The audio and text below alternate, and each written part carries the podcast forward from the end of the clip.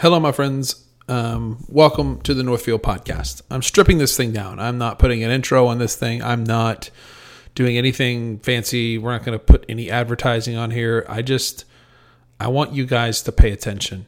Um, in the last two weeks, there have been tons of government elites, world elites from all types of different organizations, from the President of the United States to the President of BlackRock to now the World Economic Forum's leader, Klaus Schwab, telling us that there is coming food shortages.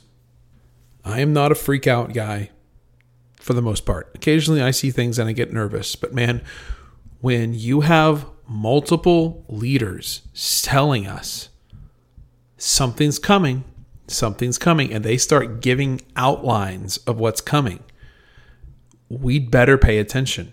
Um, the president of BlackRock just came out uh, this week and and said food shortages are getting ready to happen, and people better buckle up because you, you've never experienced anything like this. And he was telling this to young people. Uh, you'd better buckle up was the wording he used. Uh, the president of the United States last week said you'd better prepare. Food shortages are coming. They're on their way. Um, I, I just heard audio from this this event that took place this week uh, the World Economic Forum was a giant theater filled with world elites. Klaus Schwab kicked the thing off, and he said, um, "We're we're preparing for this new world order, and you guys better understand what's coming is going to be food shortages, energy shortages, and supply chains are going to be shut down." Like so, these people keep saying this, and I, I just feel like we're so enamored with entertainment that we are completely we are completely being or we're completely ignoring it and we're going to be caught off guard. And when it happens right now it's it's not happening this moment. But i think it's fixing to start. I think it's going to happen. And when it does i think it's going to be as as the president of blackrock just stated in a conference it's going to be a shock to the system. It's going to be a complete and absolute shock to the system. And we'd better we'd better pay attention. Because if we don't, um, it's going to be to our own detriment. So what do we do?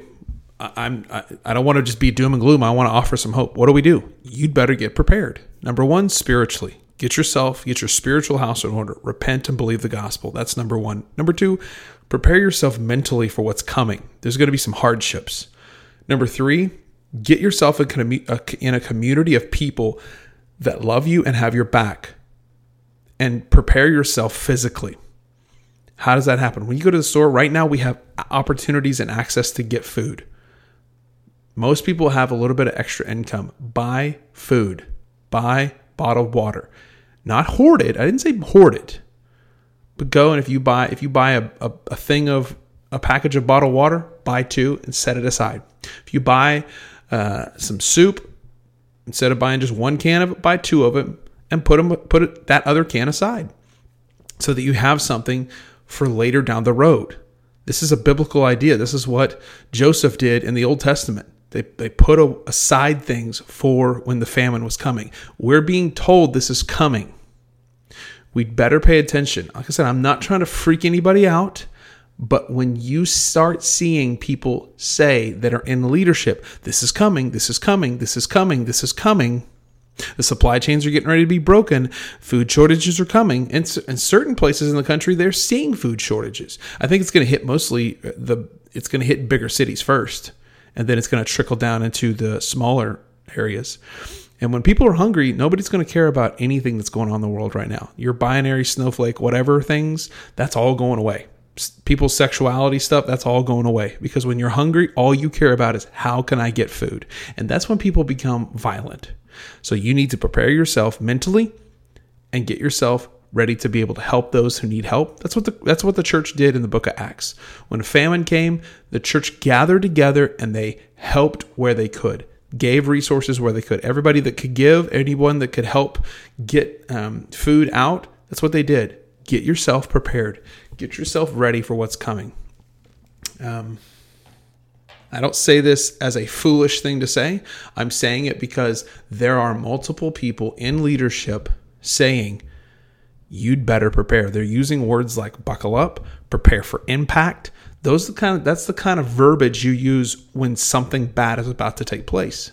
And I think we're being told but I think most of us aren't paying attention because we're worried about the next Marvel film that's coming. We're worried about the next vacation we're going to go on. We're worried about this that's going to be happening. You'd better be ready. That's all I'm going to say. Get in a community. This is the hope that I have. Number one, Christ is in charge. Christ is on the throne. Christ is risen, and Christ is risen indeed. For those that are believers in Christ, our hope is secure in Him. If you're listening to this and you don't know who Jesus is, you need to repent of your sins and believe the gospel of the Lord Jesus Christ. That He died on the cross, was buried for three days, and was resurrected three days later for your justification. Repent of your sins and trust the gospel of the Lord Jesus Christ. Repenting of your sins just means getting on your knees and asking the Lord Jesus to forgive you of the transgressions the lies you've told, the things you've stolen, the where you've put other things before God, and ask Him to forgive you and have Him be the Lord of your life. Give Him your heart. Give Him your heart. Repent and believe that Jesus loves you and He died for your sins and that He'll justify you before the holy God of the universe. That's, that's how you prepare spiritually. So that's the hope I have for you. And prepare yourself physically. All right, I, I just I don't want to. I'm keeping this as short as I can. Do what is necessary now to prepare yourself before we are in a moment where you can't. Love y'all.